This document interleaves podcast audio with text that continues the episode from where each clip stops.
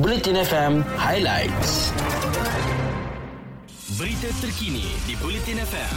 Sumber daripada Harian Metro, Berita Harian, Free Malaysia Today, Utusan Malaysia dan Kosmo. Dua negeri menunjukkan penggunaan katil di wad unit rawatan rapi ICU bagi pesakit COVID-19 melebihi 50%. Ketua Pengarah Kesihatan Tan Sri Dr. Hisham Abdullah berkata, negeri berkenaan ialah Johor yang kini sudah menggunakan 63% daripada 46 katil wad ICU yang diperuntukkan untuk pesakit COVID-19. Dr. Hisham berkata selain itu terdapat 8 negeri yang sudah melebihi 50% pengisian katil bagi wad bukan ICU. Dalam pada itu, Kementerian Kesihatan hanya menerima 8 kes berhubung kanak-kanak yang menerima suntikan vaksin mengalami kesan sampingan setakat ini. Timbalan Menterinya, Datuk Dr. Nur Azmi Ghazali berkata, 8 kes berkenaan dilaporkan termasuk di Sabah dan Sarawak. Katanya kesan sampingan yang dialami kanak-kanak berkenaan hanya kategori ringan iaitu mereka mengalami bengkak dan kesan merah di tempat suntikan.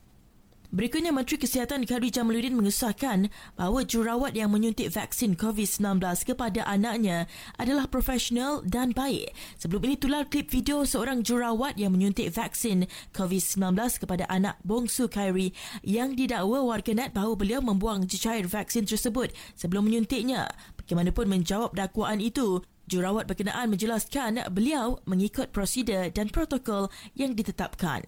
Sebelum sukan, keutamaan PIC Kids diberikan kepada kanak-kanak yang mempunyai daya tahan badan yang rendah dan komorbid.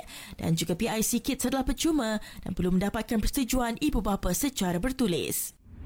Berita sukan di Bulletin FM. Manchester United mempunyai peluang kurang 1% untuk memenangi Liga Juara-Juara menurut data terbaru yang dikeluarkan. Manchester City pula menjadi pasukan pilihan untuk meraih kejayaan di Eropah apabila skuad bimbingan Pep Guardiola mempunyai 25% peluang untuk menjulang piala berprestij itu. Terbaru City melakar kemenangan meyakinkan 5-0 ke atas Sporting Lisbon pada aksi 16 terakhir manakala United akan berkunjung ke Atletico Madrid. Beralih ke perkembangan badminton, jaga perseorangan lelaki negara Lizzie Jia tampil dengan aura tersendiri selepas bergerak secara profesional apabila mudah menumbangkan juara dunia Loh Kian Yu dari Singapura semalam. Kemenangan 21-6, 21-14 dalam aksi pertama membabitkan Malaysia bertemu Singapura dalam aksi kumpulan B kejohanan badminton berpasukan Asia 2022 itu membolehkan skuad negara mendahului 1-0.